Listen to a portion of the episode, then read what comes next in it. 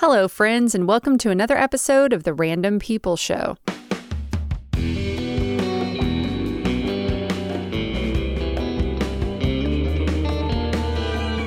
I'm your host, Sina Canada, and this show is brought to you by the Human Picture Initiative. You can learn more about the Human Picture Initiative at hpimedia.com. If you heard our first conversation with Maxx Diaz in episode one, you'll be excited to know that this is a follow up to that. If you did not hear that episode prior to finding this one, I recommend you go back and check it out. My co host for that episode was Mokotsi Rukundo, and he's back. We chat with Maxx to find out how he's been doing since we last saw him at the end of 2019 and a lot has happened since that time on a friend's back porch in Culver City. It was great to get an update with both of the guys, and after this, you may want to check them out further. You can do that. Maxx is MXDZ on Instagram, and Max double X Diaz on the other socials. And Mokotsi can be found at mokotsi.com. That's M O K O T S I.com. With that, I hope you enjoy this conversation with Maxx, Mokotsi, and me.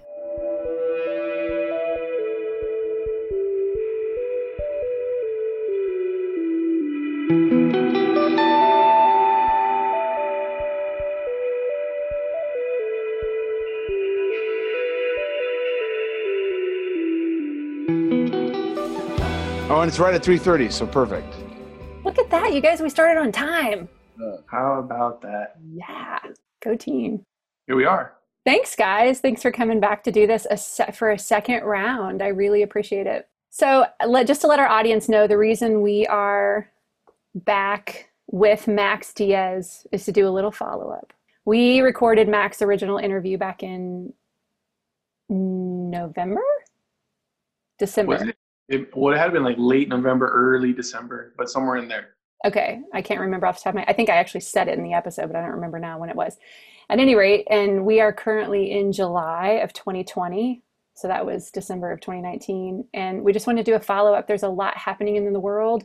There's a lot happening in Los Angeles, and we just wanted to do a follow up and hang out, find out where you're at, what you're up to. Mokotsi is joining us again, so Mokotsi, thanks for being the co-host yet again with Maxx. My pleasure. So good to see you.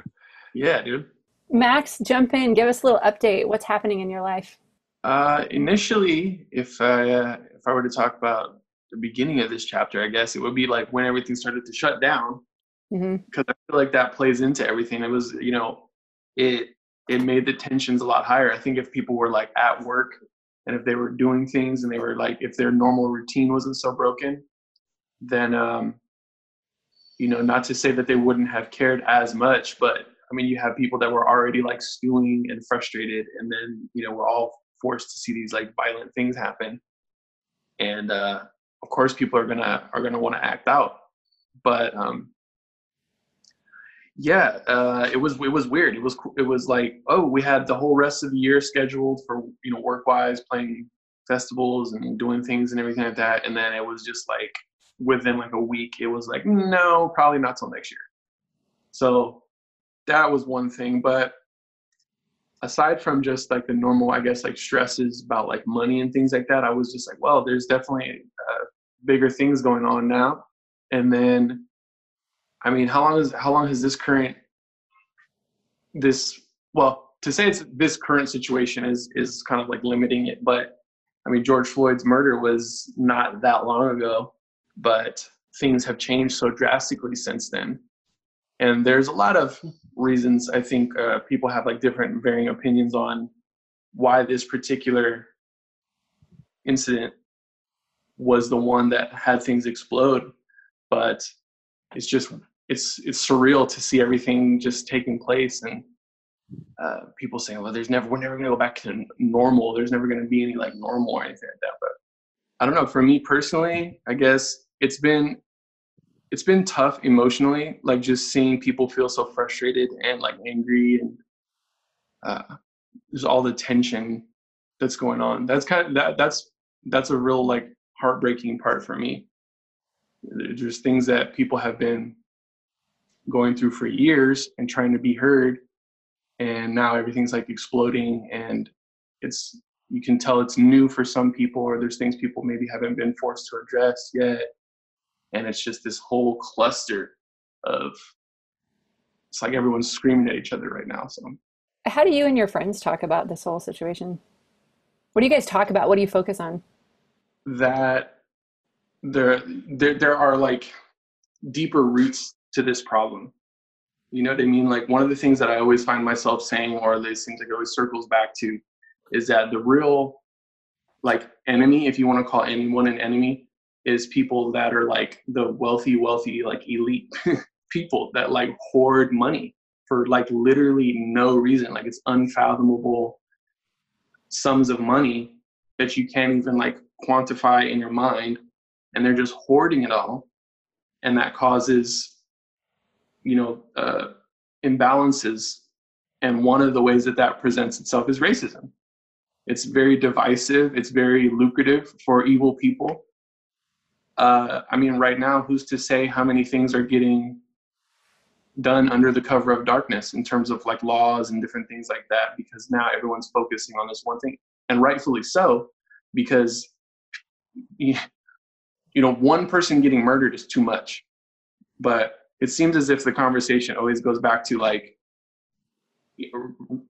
protest and riots those are two separate things but they're both byproducts of like larger issues and maybe as things progress people will start to realize that and be able to attack the problems more so from the root so Maxx what do you yeah. feel uh, your role is or do you feel you have a role as an artist in this time to uh, speak on this crazy time we're in whether it is uh, based on your experiences or speaking for the mm-hmm. public or or can you speak into that a little bit?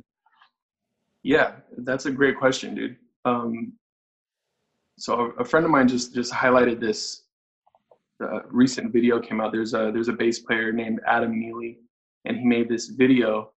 And i mean man it's like i haven't seen it yet but even just from what he was telling me is it's so spot on right? So this was right after Miles Davis, I think, had did um, what was it? Some kind of blue. I think it was some kind of blue, but it was like the biggest jazz record of all time, right? And he was performing at a venue, and in between sets, he went outside to have a smoke, and there was a police officer came, and it literally could have been the exact same situation, but they were telling him like, "Hey, you can't be outside here," and he points up at the marquee he's like, dude, that's my that's my name up there. I'm I'm working. I'm taking a break to have a cigarette, and they beat him.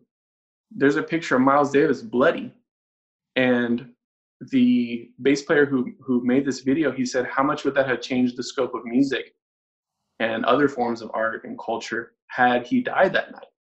Mm. Who's to say? So I really I thought about that, and then there's you know there are of course the the things that you see on the surface level like there's the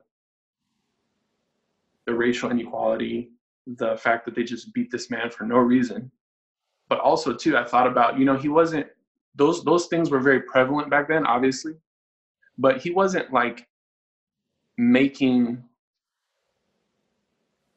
like politically charged empowered like music you know what i mean? Most i mean it was largely instrumental but his contribution to art is monumental, right? So I think for me, one of the things that really struck home was that this is this is most certainly not the time to stop creating. In fact, I should be doing it more, and that's been that's taken more of like a, a meditative, like therapeutic role.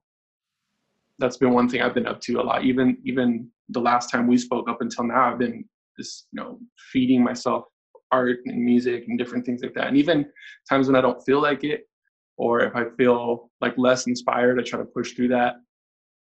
But at the same time, I don't feel like it's my duty for every song to be about rights or something like that because as a lot of people have said you know this is not a this is not an issue that black people have to fix because it's not really it's a it's a problem that black people deal with but it's not a problem that black people perpetuate or instigate so to distill that down, I do feel the need to create more, but I want to create what I want to create. I don't want to feel like limited by like what's happening in the world right now. I want to be inspired by it, but I don't want to, I don't want to take the role of, oh, it's my duty to like educate people and like uh, it has to be about what's going on right now.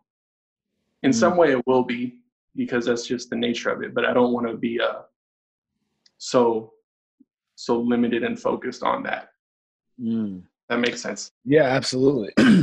I actually I, I heard a quote I'd love you to speak on. Um, yeah. I thought about this interview. I th- thought I'd love to ask you. And someone said it was something along the lines of someone's first sign or verbal thing of racism was when they mm-hmm. told someone that they didn't act black, right?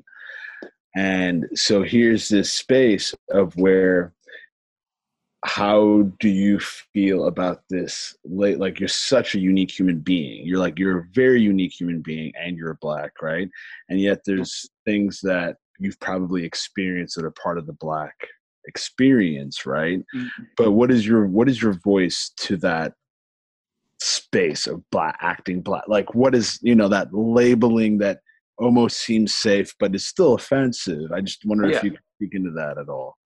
Yeah i you know i i would call that a microaggression right? Which is like a term we hear a lot.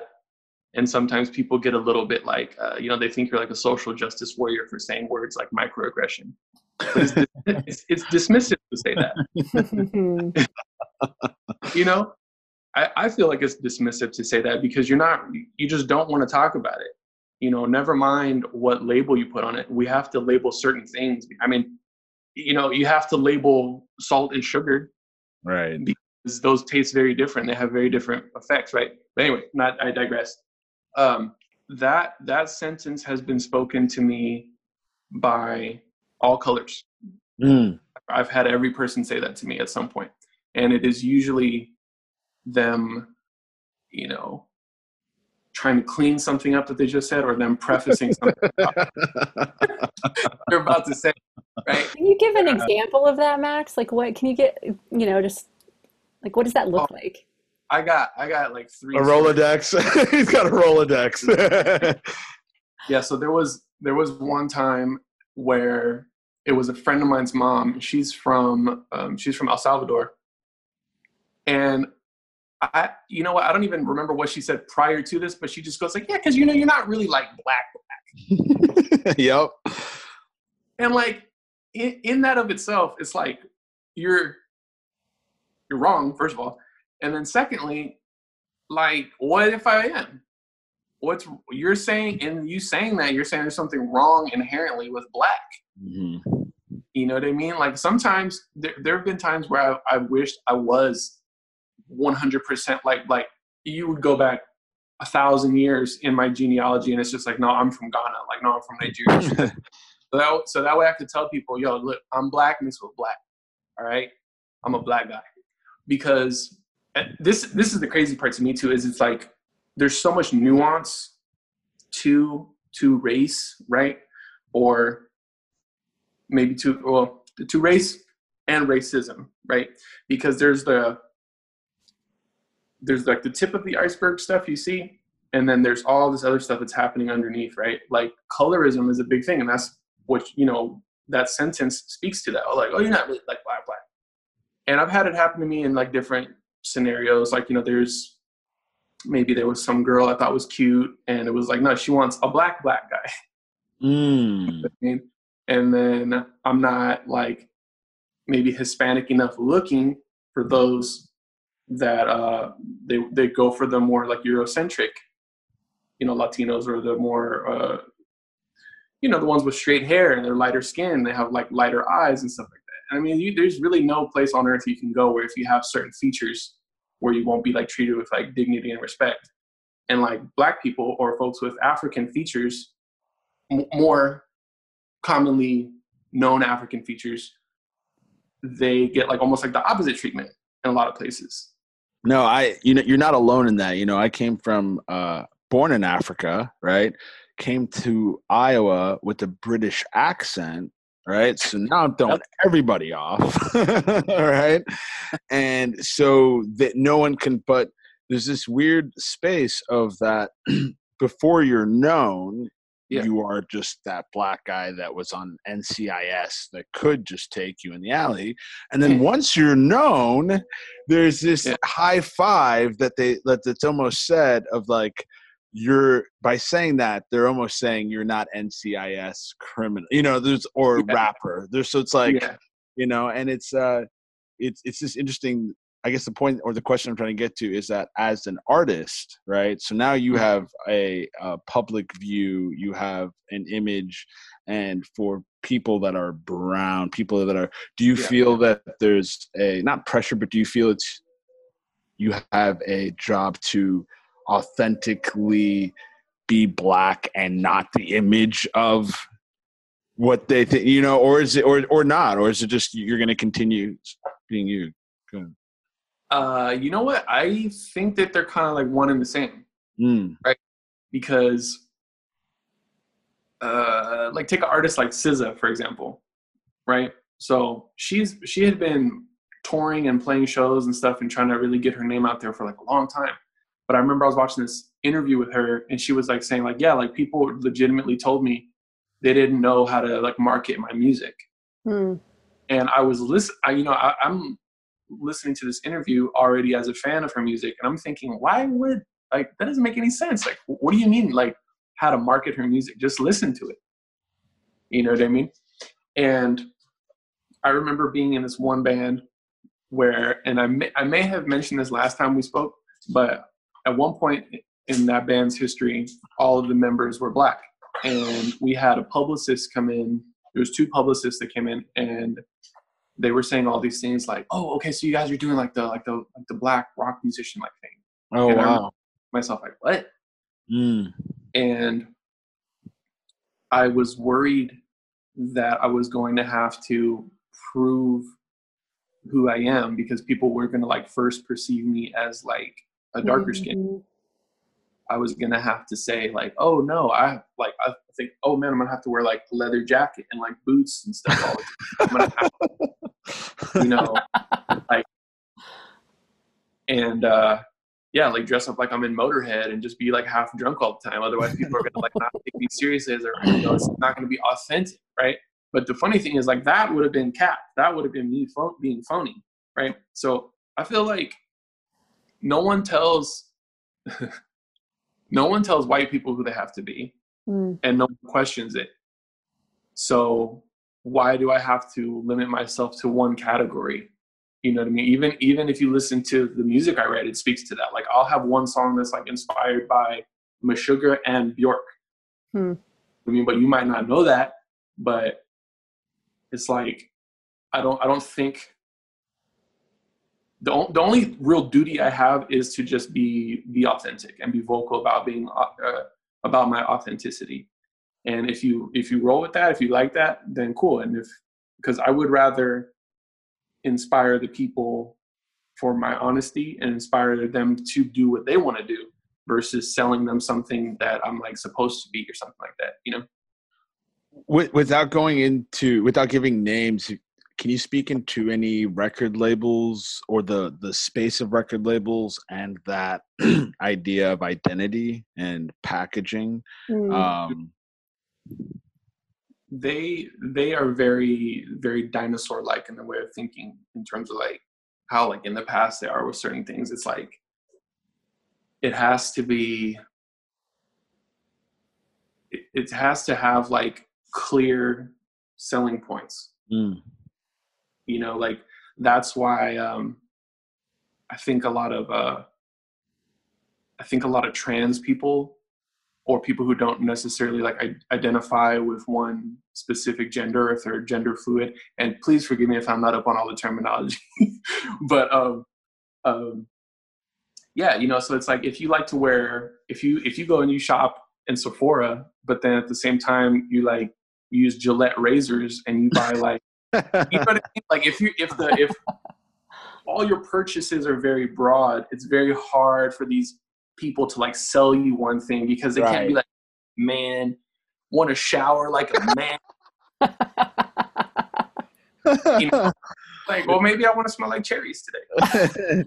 right right And I think, and I think labels uh, they fall under that umbrella. Like they have a hard time understanding that like people have a playlist right now that has Ariana Grande and Metallica and like Stravinsky and this other thing and that other thing, and they're they're freaking out. They don't know how to how to because uh, it, it's affecting their pockets. You know what I mean? But it's it's happening though. It's happening. You know, if you look at there's a, there's a lot of musicians in a lot of different spectrums from all colors too, all walks of life, and I would say it's like it's it has a certain like punk rock element to it because since things are not defined, they have to be discovered and built by the people, you know, making the stuff. But I can't say that I've had a whole lot of personal experiences of like people like like label representatives or whatever like saying, uh, yeah, but like what is it? But that's definitely definitely out there. Like that's happened to that's happened to Alejandro. That's happened to other friends of mine, where it was like, um, you know, like Alejandro when he was when he was on American Idol, they had like one of the big songs he did on there was called Cholo Love. So they were like, I, and I remember seeing it too. I don't know how much, you know, they've like forced this upon him or whatever, but they were like, oh, Cholo Love, cool. So we're gonna have you wear like a beanie. We're gonna have you wear like flannel. We're gonna have you do this. Wow. Are you serious? Wow. Yeah. And Yeah. and I mean, you know, like how how uh commonplace is a beanie? Like, why does that have to all of a sudden be like, oh, Cholo, okay, uh, you know, how are we gonna spin this to people? It's like, dude, it's not us. Like, I don't He know. Walked out of there in a denim jumpsuit. Yeah, like, do you know that this guy will like, like, like, okay, so Alejandro will sit here and talk to you about Call of Duty, and then he'll talk to you about Chopin, and then he'll talk to you about Ministry, like the band Ministry, and then he'll talk about like some, like he'll talk about Daewon Song, skateboarder, and it's just like that is a human being, you know what I mean? Like that's who we all are. We're not just like limited to like these little tropes and stereotypes, but we are forced to deal with them. What do you think the public and fans of music, in your opinion, can do to to counter that? Because at the end of the day, they are catering to fans of music. That's Or do you exactly what I was thinking. There, we're dealing with a marketing system that's nailed the psychology of people, and so they're Yeah. catering to that. Mhm. Yeah. you know the thing that's kind of sad and we're all guilty of this is like you know people people are creatures of habit and we do gravitate toward convenience so you know like uh, bandcamp for instance bandcamp pays artists much more than spotify apple music all the other ones do i think that it's like i can't remember exactly how much it is but i know it's like it's decent and you can pay what you want, right? So people, you know, I can't, there's not going to be this mass wave of people that are going to go, hey, like we have to really support the people we like because they're getting like robbed. Because straight up, like if your music is on Spotify, you're not doing it for the money. It's Mm. like a percentage of a penny that you get for each stream. And it seems as if they keep trying to reduce it and reduce it. I even, I saw uh, the title of an article on Twitter and uh, and yes, I did not read it because it was already frustrating enough looking at the title. But the title of the article said how Spotify is now trying to charge bands and artists for having their music on there, and I was like, oh, okay, here we go, right? We're trying to go into that room where they're like, oh, we're doing you a favor. You know, you're getting you're getting all these algorithms, you're getting all these playlists and things like that, and it's just like, man, you know what? like they they they do a huge disservice to musicians but the reason why it's so popular is it's convenient It is. But what you're saying is, as consumers, we need to be out there doing what's not convenient. We need to be paying the the prices that support the musicians and finding those platforms that these musicians are on. And that's what, that's the action we can take as consumers. Yeah. yeah well see the, the, the way i see it is like this right is it um at some point people got to make enough money to be able to keep creating which does not mean people have to be you know insanely wealthy or anything like that which there aren't many that are they're just uh, you know they have good resources but um, I can't fault people for not knowing all of the behind the scenes stuff like this. You know, why they they're coming at it strictly from like a consumer perspective, and they just want to hear good music, right? And they where it's easy for them. I get that, and I don't think there's anything wrong with that. But um, if you do really love the music that you are hearing, um, yeah, take that take that step and and kind of like get into it in that way where um, you know you're getting you know get some merch or go to a show which can't do right now obviously but that would be one of the things. And yeah there's ways to directly support artists so that they can keep making this stuff because i know that's been one thing that's been nice for me although the circumstances are not that great but being at home so much it does afford me the opportunity to um, really dive deep into learning, you know, like learning how to use Ableton or like working out, working parts out. And uh, I think like, yeah, you know, if I was making enough money to be able to do this all the time, then this would be the the case. I mean, it's like look at like uh, John Frusciante. He quits Red Hot Chili Peppers when he's made enough money. Then he goes back home and he works on music, never releases it, and then he's like, "Oh, I guess it's about that time again." He hits him up and he joins back again, and. that's just what he does, right? But like, yeah the the best the best scenario would legitimately be like for every artist to just like boycott take all their music off and tell tell those big corporate uh, entities that they have to pay us fairly because i don't think that it's a bad resource i think and and it's not fair to tell people like hey you know delete your spotify account and like you know pay for each separate artist you want to listen to and take up space on your phone or on your device or whatever. You just want to pay 15 bucks and listen to whatever you want. It's a great model. And there's a lot of money being made, but it's not going to the people that are making it. Mm. And that's not right. You know, right. so. But you know, the creative industries, I mean, it, it, seems to me like there's a lot of this kind of stuff going on in the creative industry. Mokotsi, you're in the film industry and writing. I mean, how just out of curiosity what you asked Maxx how this is kind of impacting him and what he feels like his role is in the music industry how does that translate to you? Um yeah i i feel that to continue to write stories that have characters that look like me that look like Maxx that don't that are smart witty that just aren't in that box, right? I think it's uh, the responsibility of um, of big time studios to hire and to buy, um, you know, shorts. I won't go into the name of the studio, but I pitched uh, I pitched something to a pretty, like a decently big studio, and like uh, an executive liked it, passed it along, and it's about uh, black espionage in uh, pre-Civil War uh, in Virginia, and kind of you know have this old black lady that's a Walter White esque thinking, smart, you know, not that like old time like praying, and you know it's very different. and the the response was, um, we like we like the story, we like everything, but we already have a a slave piece that we're doing and in my head i was like not a slave piece. It's like it's like that's one part of the story. So when we can get out of uh, people that are made when people that are making those kind of decisions can look past um, that kind of just yeah. you know i think yeah. But do you guys think that the current situation and what's happening right now will actually impact those situations?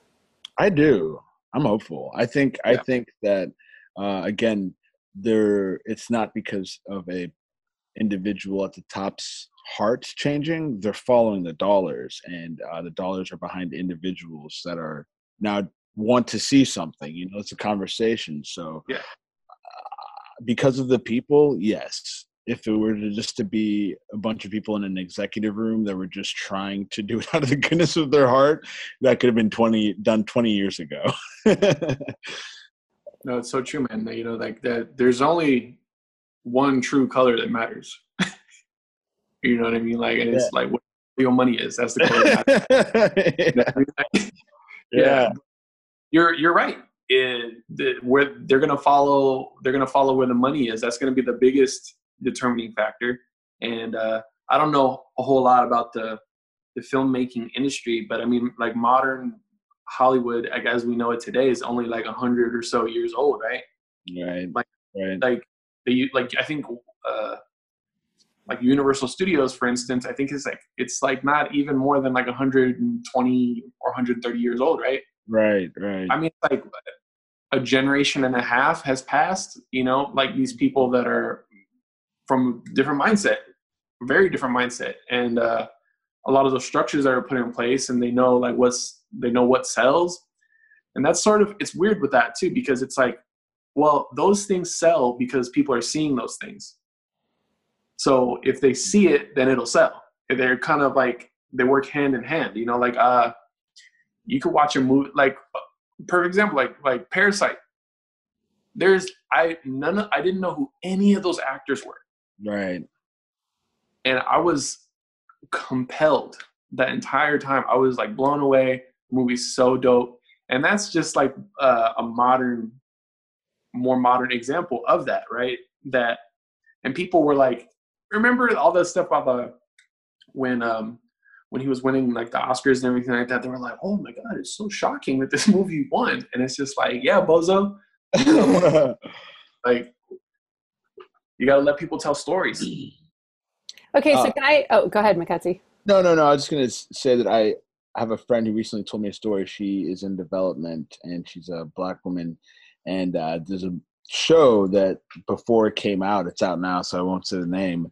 Uh, she read the script, and she said, "You know, you realize that all the people that are like negative characters in your story are all black. The people that are like cheating on the rise, the people that kill, the people that, and the person that was like in charge of the show didn't even realize it. Like they were so they felt so bad, and they were like, "We're changing it right away." So there's this weird thing of where I don't think it's intentional at this point, but it's a machine where no one's tried to stop, put a cog in it, and Yeah. stop. And I think we're at the point where it's happening. Maybe It's this been is where this. Yeah, and I think it's been happening a little bit more, but not as much as you think. you know when you get those glimmers that like it is changing like oh the show with a black family might not have to be called blackish maybe it's like right. you know, Yeah. Okay, so I'm gonna I'm gonna sort of divert us just a little bit, um, but I do think it's relevant to what we're talking about because we're talking about being hopeful of this conversation and it changing culture and it changing conversations. Um, what do you guys think? Both of you, I'd be curious about this woman. I don't know. Have you seen the post from this woman, um, Candace Owens? oh, okay like i don't Mokotsi have you heard any do you know anything about her I I've not heard anything about this yet. I feel am I late to the party? How long ago did this happen? no look i just like two days ago um uh i just saw her name on twitter and you know like i really ha- I, I have to limit myself on twitter because it's like my my petty level just skyrockets when i'm on there for some reason but But did you actually watch her whole speech about she's a conservative black woman who works for the conservative party. She's a Trump supporter and she put out a public video, a live Facebook video basically denouncing what's happening. Denouncing what? What does she mean by denouncing? What's what like? Well, Maxx, you go for it. You can explain it. yeah, please. I'm trying to look online now, but you just tell Yeah. me. no but, but why are you going on why are you doing that i'm just going to tell you right away none of us claim her like at all because she's like like do you remember um uh do you remember when when it's like Stacey Dash was coming out and saying like all this negative stuff about black people Uh-uh. yes. Yep. Yep. Yep. So she is very similar to that like she's like she's trying to you know uh she's like a is she on Fox News or I don't some know. news yeah but you know I mean it's it's like uh to me it's like y'all remember Clayton Bigsby you remember do you remember who Clayton Yeah, Bigsby The, the name I do, but I don't remember. I don't. Yeah. No, Okay. I don't. Clayton Bigsby. But Clayton Bigsby was a character Dave Chappelle did. Oh, yes, I do. yes. Clayton, Clayton Bigsby was a blind white supremacist, and he didn't know he was black. And and Candace Owens, she a little she a little Clayton Bigsby. That's so on point. here let me let me play let me play devil's advocate here. Yeah. Uh, I what do you think based on what we were speaking about earlier in terms of there being no one version of you know black, right? Mhm. Like, well, then technically, isn't there then no one political ideology? Like, so e- like even if it is ex- is as extreme as like denouncing your own whatever it is, does that make it more of a vibrant like? Do people need to see that, or does it hurt? people I, I think that there's a context in which people need to see it because you know i mean to me it's like she that's that's stockholm syndrome right there like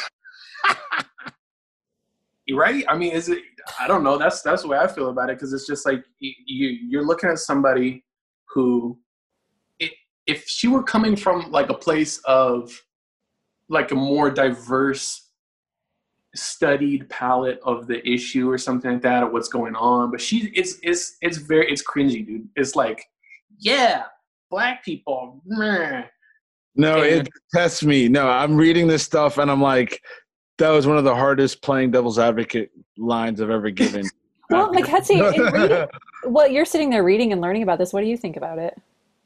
Yeah, right. What do I think about it? Or what do you think in general about the black movement who says we don't agree with the black movement? Well, to me, I think it's uh, it's health. It's a healthy society when we have different opinions within a a sect, right? So to me, I do think like I completely disagree. It's like hard to hear it. I'm like, you don't like yourself. I don't know what happened to you in fourth grade with like Yeah. Susie and Johnny, and you're making up for it. Like that's what goes through my head, right? but at the same time, I say, well, I don't like that is her being an individual with the black like like as much as like there's like uh uh people that you know shoot up uh you know uh what's it called? Uh no that's too extreme but people that have conservative conservative views that are on the right right? Mhm. i think they're really wacky sometimes. I think they i don't it doesn't make any sense to me right. And to me it just makes it more of a normal human level when on the black side i have that same feeling right? Hmm. like I, I don't think that we can all always agree. So i hope that percentage doesn't grow. I hope it shrinks.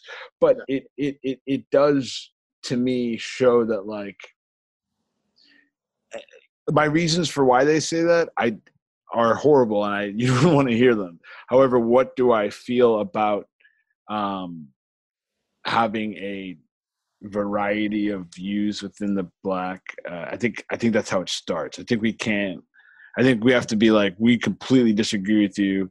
Where are you from? But be like at the same time actually be like and she's black.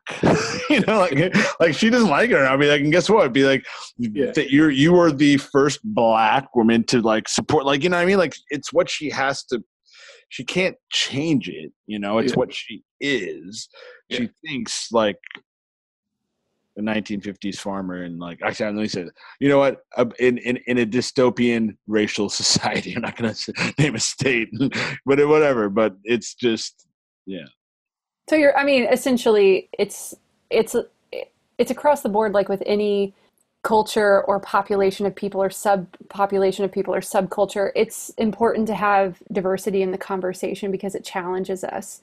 and Not that's how you make only- normal yep sorry No, it just it challenges us to deepen our own understanding of our own views, to deepen our own understanding of our own indignities. Like if if you're so indignant about something that you don't fully understand and you get faced with really hard challenges and really hard conversations, you're going to be able to really dive in and truly understand yourself better. So I can Mhm. see why you're saying it's useful. yeah yeah and, and to me it doesn't help i mean just to be clear any the stuff she says doesn't help my like viewpoint on anything it does for me help the other side like to to let people know like just like there's a bunch of white people that have a bunch of different views across the board. That's also how it is for black people. Like just Yeah. to, like now it's a commonality like oh that is interesting. Like there's some black people that speak chinese. I didn't know that. Be like yeah and there's some people that are very conservative that are black. Be like no way. You know what i mean? Like but what can happen is that to make it so that now there's a narrative of ultra conservative and the black that we know. It's like no that's just a, a very small very small percentage and there's another pie like this and there's another pie from alabama and there's another pie from california and there's artists that are like this and the blah blah and black is you can't really put anything label on it. Because Yeah. you'll get you know that's why i appreciate not appreciate it but i don't i i, I say let her speak but don't speak for me Well, and you um, brought you brought up a really good point that for anyone to assume that the black community would all have the same conversation, Right. and then for me to even ask, what do you guys think about that? I mean, that's a little uneducated on my part. Like, of course, you would think it doesn't have anything to do with she's black and you're black. It has to do with a conservative and a more progressive mindset. It's yeah, it just happens to be that we're in this conversation right now, but the same thing is happening. So my cousins are Native American. They grew up on a reservation. They represent an even smaller percentage of the population. And right now there's a lot of conversation in that community and across the Native American communities in this country, the conversation is not the same. Mhm. So it's it's about people having diverse opinions and views, and that's exactly the point. Is why are we saying black conservative conservatism versus black progression progressiveness, white conservative? Why aren't we just saying progressive people and conservative people? Right. That's Yeah, the whole yeah. point of why we're in this situation. but the media wants uh those talking points right we don't realize when we're having a talking point given to us and we just broke it right now in this conversation right we just like did it on our own you know us Mhm. three but that's a good point though uh sina um it's a good point I'm just yeah, I'm really curious of where this is like, and and, and I'm I, I have another interview on this week, and I'm like who- this. So this fellow's been around for a lot of years, and he's he's been through the protests for many years, and Mhm. these conversations for many many years. And I think one of the important questions is, is this time any different? Yeah. And if so, why? Right. One of the biggest factors that's really different now is how fast, how quickly, and how widespread information travels. I mean, uh, you really can't. I've been I've been finding myself saying this sentence a lot over the past you know week or so. Is that you know you can fool some people sometimes, but you can't fool people. You can't fool all the people all the time. Bob Marley, right? Mm. and it's never been truer because people can just look stuff up right away wherever whatever you lack it's made up for on some device that you have. There you can just find things out and people are sharing videos. I have some sense of disagreement with that thing that like will smith said when he was like uh, racism and getting isn't racism isn't getting worse it's just getting filmed. And i was like i think it's getting worse. But it's getting worse because it's getting filmed. So you know, like someone sees something and then they just like, oh man, I start feeling a little spicy about it, and then they're gonna, you know, they're gonna either not do something, which is a choice, or they're gonna speak about it, or they're gonna go out onto the street and try to talk about it. They're gonna gather people together. So things are, I think that they act in harmony with each other, right? And um, uh, I was gonna say too, just real, real brief, that for for Candace Owens, she it's like if she was coming from the perspective of someone like Killer Mike, like I don't know if you guys keep up with any of his stuff, because he'll say stuff people don't like to hear, and he's just like, well, so what?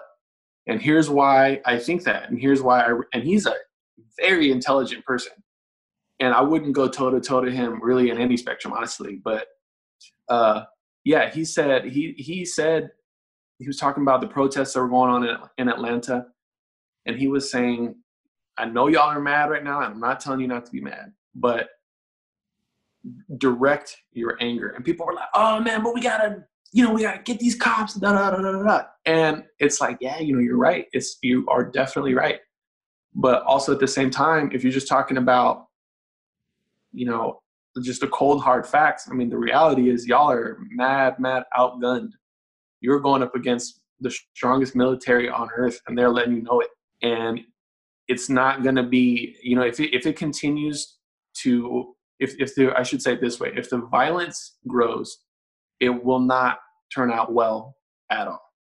It has to be both systemic and systematic. So the the same things that are happening the one the one thing you can say about you know if you want to call it the right side or the left side far right whatever is uh, they do have a an easier time putting whatever nuances and differences they have to the side to bulldoze what they're trying to accomplish it kind of sucks because with with other people that are you know fighting for justice for all people it's like this is this this this this might sound really like I don't know, like like messed up or like judgy or something like that. But it's just like you know, if y'all are getting mad at somebody because they use the wrong pronoun, then how are we gonna, you know, maybe they just didn't know.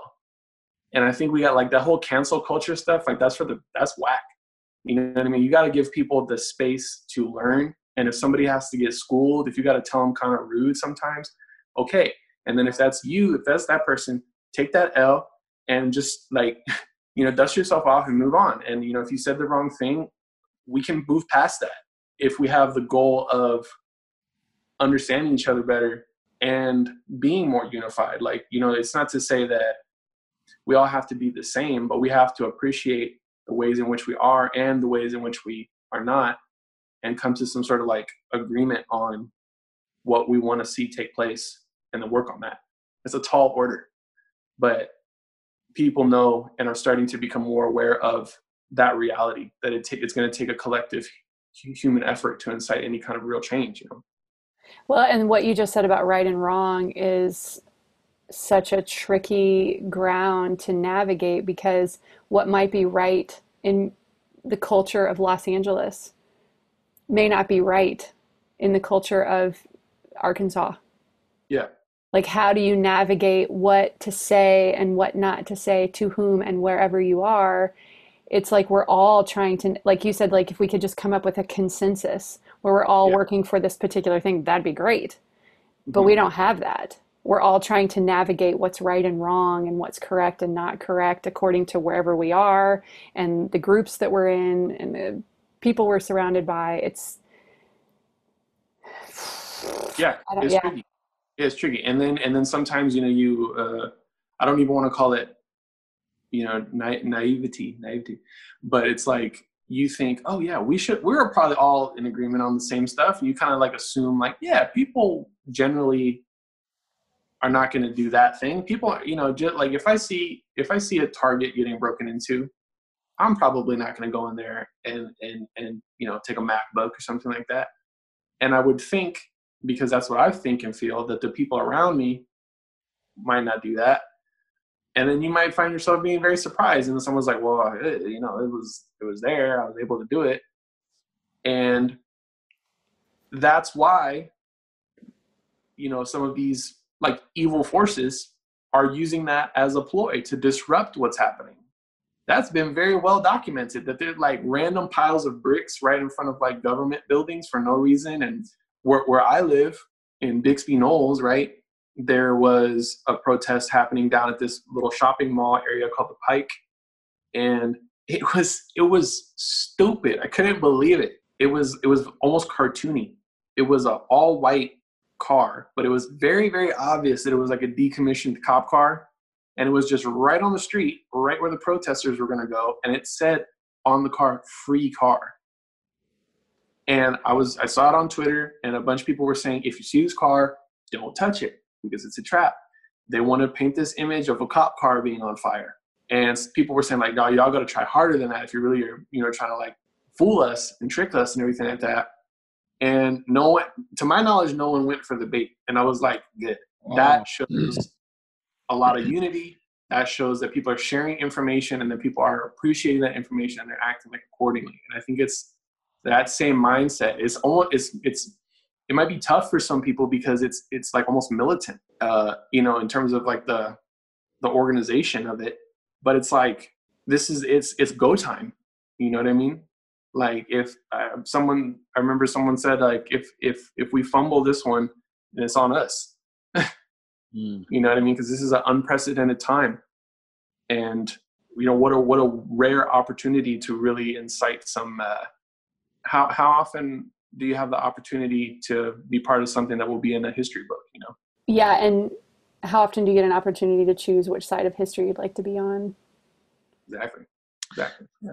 I, I do think that there is a change uh, from, let's say, uh, the '60s or the '50s from from from that time, and I actually think it's uh, we are going to see a positive change, right? But I think how it's going to be different is that it won't be uh, the the large change we see won't be so much in uh, politics and the reforms that happen because I think it has its ebbs and flows. So everything that mm-hmm. happens within these next six months might be changed later. However, the private sector, I think eh, we're in a new world where we're so, like you were saying, so connected to where if Nike is saying, What? What's Nike saying? Okay, I'm not buying Nike. Okay, if uh, you know, is Netflix hasn't put out a, a, a thing? Okay, I'm not.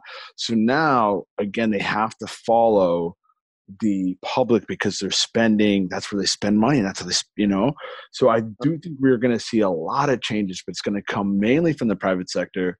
My question is, how does the public voice that clean expression to their companies that they you know buy from right? Yeah. Yeah. It, yeah. it will take conscious effort you know about people being choosy about where they where they spend their money. That's the bottom line for them is where where the dollar is going. And that's where you know, that's what they care about. That's where that's the only place where they can be hurt. You know the all that all that military funding it doesn't come from them. You know it comes from people's tax dollars. So it's, it's like you know like you said the private sector if people are now thinking about, well, yeah, who do the, you know, what do these companies do during this time of like unrest? These multi-billion dollar companies, how do they really help people out? How do they help me out? Mm-hmm. Uh, uh, uh, Bank of America donated a couple hundreds of millions of dollars to some uh, organization. What organization was? It? But it was they they thought they were they thought they were like, oh, we got we got you. Don't worry, don't worry. We're gonna host how much money and where we donated to. And they're like, hey, yeah, right? And then some someone killed it with one little comment. They just say, yo, you get 10 times more of that money from overdraft fees. You didn't donate any of your money, you donated our money. you donated the money you stole from us. Don't matter. You know what I mean? So people are people are catching on, man. People are catching on. And you know, like our parents' generation, they're not sadly a lot of them are not on platforms like Twitter or Reddit or whatever, where they can just get like more unfiltered, unbiased uh, news stuff, which is really, I mean, it's news from people. You know, it's not even news from like uh, reporters or anything like that. Yeah, times are changing, man. It's not. It's, it's definitely not going to go back to normal, and it's it's it's going to be different.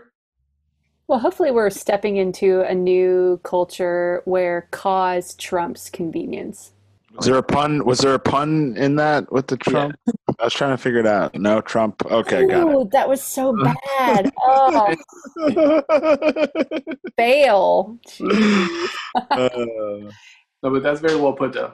But it, I mean, I, yeah, where where where cause becomes your purpose becomes your driving decision making gauge over convenience because you're right Maxx i mean that's what it is it's like we're, we're all subject to that. We want convenience. And there's nothing wrong with convenience. It's not like convenience is bad, but we have to figure out, but what's my cause? What's my purpose? What am I supporting? And that has to matter more than my convenience. Mm-hmm.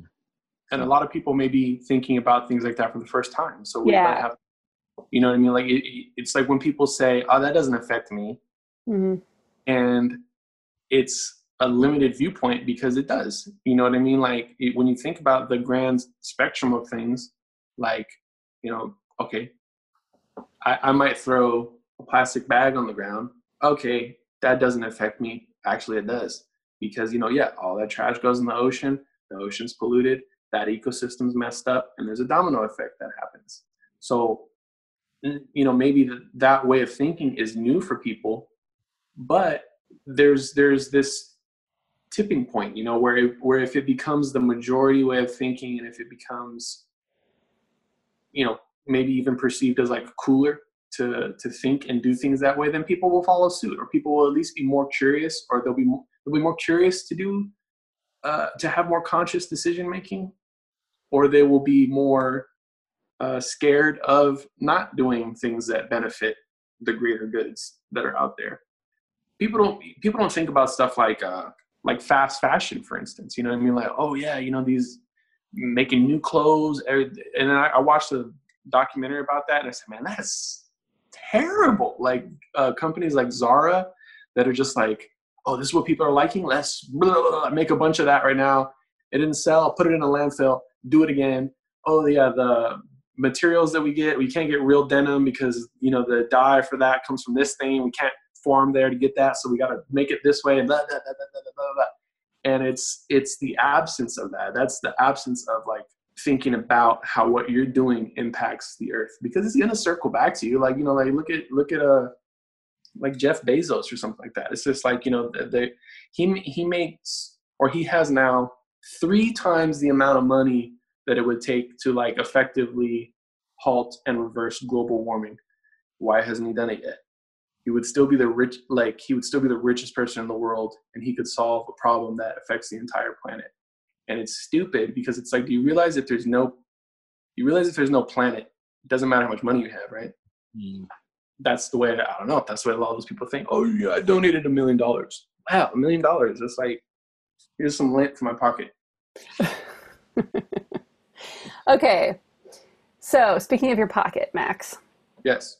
Um, I want to make sure before we forget and before we get off that we find out where you're headed. Like, what are you working on? What are you doing? Like, give us that update just about your life in general. Um, there are a few things that I might have to like uh, reformat. Like, I wanted to do like this uh, interview series for YouTube where it was uh, like you know how like Bour- like how Bourdain would do? Like he would go into like a city and he would talk to somebody and they would walk around and eat and he would tell you like the cultural stuff and like that. Like I wanted to kind of take that approach to it a little bit more like take some cues from that but that's kind of difficult right now. Stuff's not quite open. It's not you know it might not even be safe right away so I'm waiting to see how that all plays out. So I was thinking about doing it over um, Instagram live for the first few rounds or something like that like just like picking somebody to interview and posting what time I'm going to do it or whatever.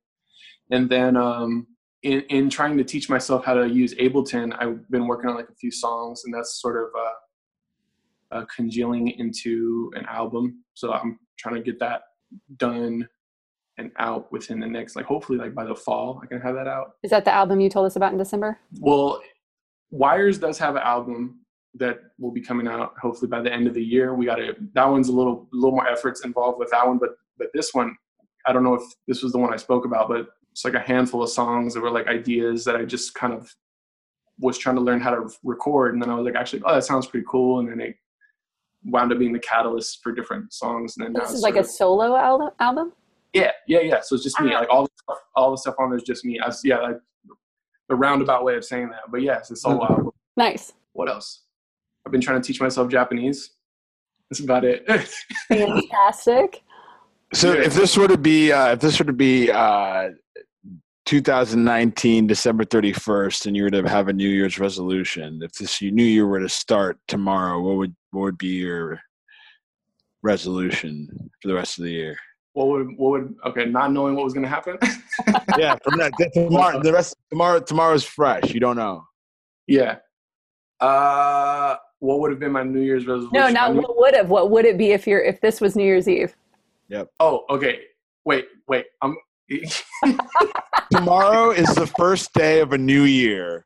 Tomorrow is the first day of a new year. What are you going to now have a resolution for for the next X amount of months? I'm I'm running just on cold brew right now. So a lot of what we're talking about, I've been trying to apply that into my personal life. You know, it's one thing to have goals, and that's great, and things you want to accomplish, and you should have both of those things but you really cannot I've, I've said this to myself a lot is that there's nothing that replaces the time you spend actively doing the things you want to get better at So like for me, when I play my bass and I'm practicing and I'm focusing on just that one thing, TV's not on, I'm not listening, you know, not on my phone, etc.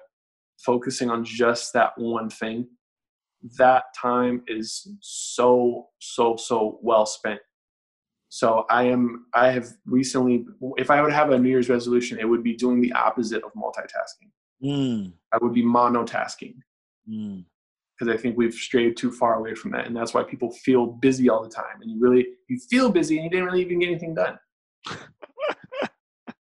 but you know, you focus on one thing, and and it, it, you you learn better, you do a better job. So that would be my that's my resolution: monotasking. I love it. Right on. And are you guys still trying to? Are you going to still go on tour at some point? I hope so. Yeah, and I mean, I don't think that it's. Uh, I'm hopeful. I just don't know when exactly the time will be. I think that they rescheduled some of the European dates for December, but we shall have to see how things play out. You know, because I mean, now I mean that that stuff got thrown into chaos simply because of, of the pandemic. It wasn't even anything going on right now. I mean, there've been there've been protests all over the world, so we'll just have to see how things play out. But I know that uh, we'll we'll play and we'll we'll perform for audiences, whether it's streamed or whatever the case may be. I know we'll be performing again, probably sooner than later. Cool. Have to see, yeah, the the logistic, real life aspects of it, how that plays out. Yeah, for sure. Ketsy, has this has this impacted your work at all? Um, the pandemic stuff. Uh, No, uh, well, yeah, actually, um, I was doing stuff on set, right? You know, just paying the bills with uh, different production stuff. But in regards to writing, no, you know, and we're we're we're we have a few more days till we turn in our uh, film to Toronto International Film Festival for submission to see what happens. So we just have Congrats. just been working with that. Yeah, thank you very much. Uh, but for most people in the film industry, 100%. I mean, production, we're so lucky to have had this happen in the time that it did and not to be filming like so many other people. So grateful for that. Yeah, for sure. Is there anything else from our hangout time in December that you want to follow up with, Maxx, that I didn't ask about? Like, you talked a lot about relationships. Where are you at with your relationship? I did. I did. No, that that area is still still going great actually. Like I haven't um I haven't been able to see my girlfriend since like everything kind of all hit the fan with uh with the pandemic Mhm. and and now things are like it's we're we're kind of been like man it's like is it okay like should we you know like try to hang out or something like we're you know is stuff even open or anything like that but um it's no it's been it's been nice actually like I think in some ways like I would I would say we feel closer now Nice. you know what I mean? Because like when you have to put in, when you're forced to put in that effort, it forces you to like appreciate it as well. So, and it's not like she's miles and miles and miles away, like in another state or something like that. So, yeah, I've come, I've come to a place where where I feel good about that. Like you know, I, I, when I was younger, I used to just be like, you would you get obsessed with your significant other, and you just want to, you know, I'm talking about like you know, t- like early twenties, like teens, like you just like they they become like your whole life. And now it feels like it's like healthier and it feels uh, more more uh, I, I want to say I want to say it's more like real, more authentic, more I don't know, like like it just feels deeper. You know, it's like a deeper connection. So, Nice. so but yeah, I feel it feels uh, it's fulfilling. That's a good word for it. Oh, that's a great word. Right on. One of the other things you talked about too was wanting to work on this project, this art installation with music, where you sort of like interactive and you go into an art gallery and there's the different rooms with the music. What's happening with that? You know what? With everything going on, this might be a better time to do that actually, because everyone would be more spaced out, and you could have ooh look at you, because then because uh, then because then you could have like timed entry. You know what I mean? So you could say like, oh, we're gonna let like ten people in, fifteen people in at a time. Yeah, and then as you walk through, you would have like a different artist in each mm-hmm. stage, but they're all, everyone has headphones and everyone's like performing together. Or maybe we can go like more like Daft Punk, Flaming Lips with it, and give everybody like helmets. Yes. With the shield. Cool. Cool. Okay, you guys, anything else? I think we should do this once a year. Truly. Yeah. Oh, and by the way, uh, Candace Owens is just an opportunist. I've been looking her up. She's just an opportunist. I did. I, I'm like in eighth grade. Your your paper on MLK is clearly stated. look Yeah. it look it up. Anyways, Yeah. All right. Anything else you guys want to talk about that we didn't bring up? Uh, Maxx, what are you listening to right now? What's the song that you're repeating? Uh, What's on your playlist? Hold on, let me pull. Let me pull. Let me pull up Spotify. Let me pull up Spotify. oh, full circle. Nuh-uh. no, no, no. I'll tell the others. Um, there's there's a That was uh, so good. there's a piano player, and I was just like, well, you know, we've come so far. But um, there's this guy named Tigran Hamasyan. He is a piano player who is equally inspired by like uh, contemporary jazz, um, Ooh. like like progressive metal, and like uh, like I want to call it. Uh, I would say it has like an Arabic vibe to it. Wow. Okay. But um, yeah, he's dope. So I Tigram. T- Tigran Hamasyan. Yeah, T I G R A N. That's the first name. But yeah, he's Oh. it's it's incredible. I love stuff like that. And what else I've been listening to? Let's see. Oh, Moses Sumney. He just has that album that just came out. Um, been listening to him quite a bit. That album is it's dope. It's very like um, it has a good mix of abstract stuff, but groove, and it's like it's it's dope. It's sick. Like I, it's probably a. I would say it's like the modern take on like you know. Do you remember when um, um, what was that dude's name? Mackenzie, are you currently listening to one of those suggestions? Sorry, no, I'm looking at his stuff. My head's like popping. I know. like- 'cause I was I, I was getting excited to listen. I'm like, all right, Moses. So Like yeah, Betsy's yeah, already plugged in. yeah. No, no. I'm just I was getting excited. No, but like you remember, you remember when like when like D'Angelo was like brand new. And, Yeah. like people, people were like saying, "Oh man, this guy's cool because he's like doing neo soul, but he's like doing it in like a cool way. Like it, he kind of avoided a lot of the tropes and like pe- things people were used to hearing. He made like this kind of like new. He breathed new life into that. So I think Moses Sumney is doing something similar with with the album he just put out because it's like it has like a, it's like art. It's it's art. It's really cool, but it still grooves. It's like you can appreciate it for that respect, and you can just also like bob your head to it, which is a hard balance to strike. But I love That's it. great. I love it. I love it. Yeah. And then let's see what else we got in here. A friend of mine put out a song. Um, she goes by an artist name called Dia Sono. And it's uh, it's sick. She's a good friend of mine. There's a guy named Iglooghost. Okay, Um, while you're looking at your playlist, I cannot glaze over the fact that you are looking at your playlist on Spotify. So, no, how do you, as a musician, what do you do to address this whole contributing to musicians outside of Spotify? Uh, I, try to do it in conversation because I feel like that's probably where it has like the most impact. Because you know you can you can post stuff online, but uh, sometimes that becomes like uh, an echo chamber. You know, of just like people going like, yeah, and I'm posting it, and other musician friends of mine are like, yeah, but it's just like, well, who did we really tell that to? Who really found that out? You know, but um, What do you think about YouTube? Sorry, not to interrupt you, but I'm all I get all my music from YouTube. That's my spot. I don't know So- what their whole, but that's where I get all the fresh stuff. Yeah, and and that is another one that's a great that's a great one they do pay more and their pay rate is on like a, a scale and it has to do with like how many subscribers how many followers blah, blah, blah, or whatever the the terminology for that is i think it's like subscribers and then how many active subscribers things like that. And you get paid more you get a bigger chunk each time. Whereas like as stupid as it sounds uh, you know someone like whatever local artist they might actually be getting paid more per stream on platforms like Spotify because that money is actually going directly to them versus to a label, right? Or a bigger artist, they might have struck some kind of deal where to get their catalog onto Spotify, they just got like a payout or something like that.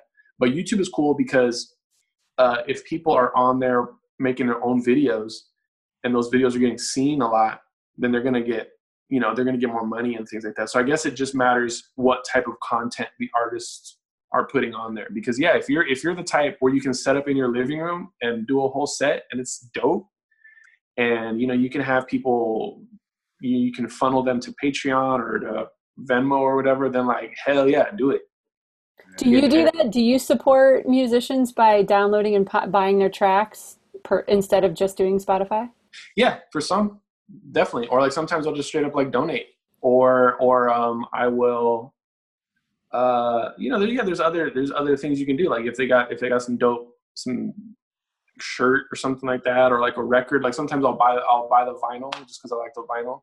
Yeah you know i mean there's hopefully there's a lot of people out there that are like that and it's crazy because you don't actually have to have too many people doing that kind of stuff. It falls back to that whole thing of like uh, having um what is it? I think it's you want to have a hundred true no it must be a thousand. I think it's, it's a thousand yeah. Yeah think, yes i already know what i'm gonna talk about yeah. Kevin kelly. Yeah, yeah if you have like a thousand true fans or like people that will support you then you'll be good. You know you can you can make a career out of it. And it's like you think about i always look at it like okay out of everyone on earth all i have to do is get a thousand people to like like what i'm doing. That doesn't it, it doesn't sound that extreme when you put it that way. Yeah if you yeah a thousand a thousand people to actually financially contribute to what you're doing. And the yeah. cool thing about i think his um, his model for that his it's basically a marketing model. The cool thing about that is that core thousand true fans are then meant to be your marketing effort because then they will go out and spread your message. Exactly. Yeah so it's not it doesn't just stop at those people. Mm-hmm. it radiates out. But yeah that's yeah there's there's multiple ways. There's multiple and if you really want to i feel like if you really want to support someone's uh, art then you you will actively search out ways to do that. So it works out for both parties. Just real quick before we end, Cutsy, how do mm-hmm. people like what in the indie film sort of world that you're in? What's the best way for people to consume that content? Yeah, I wish it was more of a democracy, but it's festivals, right? So if uh, once you get picked up, you know, you can uh, people can watch it. I wish there was more I wish Vimeo people. I wish the way YouTube and Vimeo. I wish people were watching shorts more often or mm-hmm. time. But um, the only thing with like making a film that it's like if you don't do it right, like making an okay film, no one like list watches like stuff that's like it just takes so much effort, so much money, so much, so many people to make an hour and a half film that I just wish we were at the space. We're not. We're not where music is in terms of streaming. Quit like it's just mm-hmm. not there yet. But I think with technology, with the way things are going, it's going to be archaic to have as many people on a t- like filmmakers will be able to to definitely do a whole lot more than we've ever done before in the past. Mm. Your film East of Middle West, like I understand that's that's finished. Is that a short or is that a feature? Feature, feature. Um, and I, it yeah, it, we we it is finished in the sense that we submit to TIFF in three four days. Um, but um, it is finished, but we uh, are still making these last second. I'll send it to you guys actually. Oh, I'd uh, love that. Absolutely. Yeah. And then you need to keep us updated so we can like like put links to how people can. Oh yeah, please! If you guys could, whenever that time comes, pass out the word. That'd be great. Thank you. Well, yeah. I would love. I've heard so much about the film, you know, from our friends. I'd love to actually like even see a trailer. Oh yeah, no, no. I'll, I'll send you the. I'll send you the full thing. I'll send you right the full on. Maxx, any new places that people need to find anything from you, or or are we still just on the? Like, are you driving traffic to your YouTube now? Um, no, not so much right now because I had to really think about what kind of stuff I could make okay. to go. On. And then there's, you know, there's factors that play into that. Like if I'm going to record myself, like I want to make sure it sounds good, and then is it worth posting, and that kind of whole thing. Sure. But okay. um, yeah, kind of kind of on pause right now with that, but mostly just like I, I think I'm more in like the cocoon phase stuff from right now. Like I'm like working on stuff, I'm trying to get better at doing certain things that way. When I do release something, it has like impact, and people be like, "Oh snap!" You know, that's such a great place to be and You know, we have these seasons of our lives where we spend that season building so that we can live what we've what we've built in yeah. the next season. So you have to yeah, have the building season. Yeah, so. yeah, it's like you're always active, but the way that that manifests itself, changes. You know, because like uh, when when I had to go, I went and practiced yesterday with with my band Wires, and I used to. I mean, you know, before everything kind of like hit the fan, like uh, be doing that all the time. Be doing that like multiple times a week. Like, oh, where are we meeting up? What time? Load up all my gear. And it's been a while since I did that. and I remember loading up all my gear and setting up, and I was thinking like, man, like, do we really do this like all the time? because you know, I was at this point where I was just like, okay, I'm at home, and then like, all right, I can I can work on something, and then like I can like order food, and then like play Animal Crossing, and I can go back to doing that, and then all of a sudden it was like, oh God, I have to be around like other people, and they're gonna hear me talk, and so, but yeah, but you're right. There's there's phases, but you're always you're always I think you're always kind of busy no matter what. It just like you don't realize it sometimes. Yeah. Yeah. All right, you guys. Thanks for participating in the Random People Show. I'm I'm utterly shocked that this made it to the light of day. Nice. Of course. Yeah, well, of course. Thank you for having me. I'm honored. All right. All right, guys. Talk to you soon. Thanks so okay. much. Thank you so much for joining me for today's episode. If you would like to be alerted to new episodes as they're published, be sure to subscribe to the Random People Show wherever you get your podcast. A big thanks to Maxx Diaz and his band Wires for the intro music and to Circuvision for the outro music. If you would like to recommend someone for the show, you can email us at hpimedia.com and put RPS in the subject line. Or you can post about them on Facebook or Instagram and tag or mention the Random People Show. I'll meet you in the next episode, and in the meantime, keep being curious.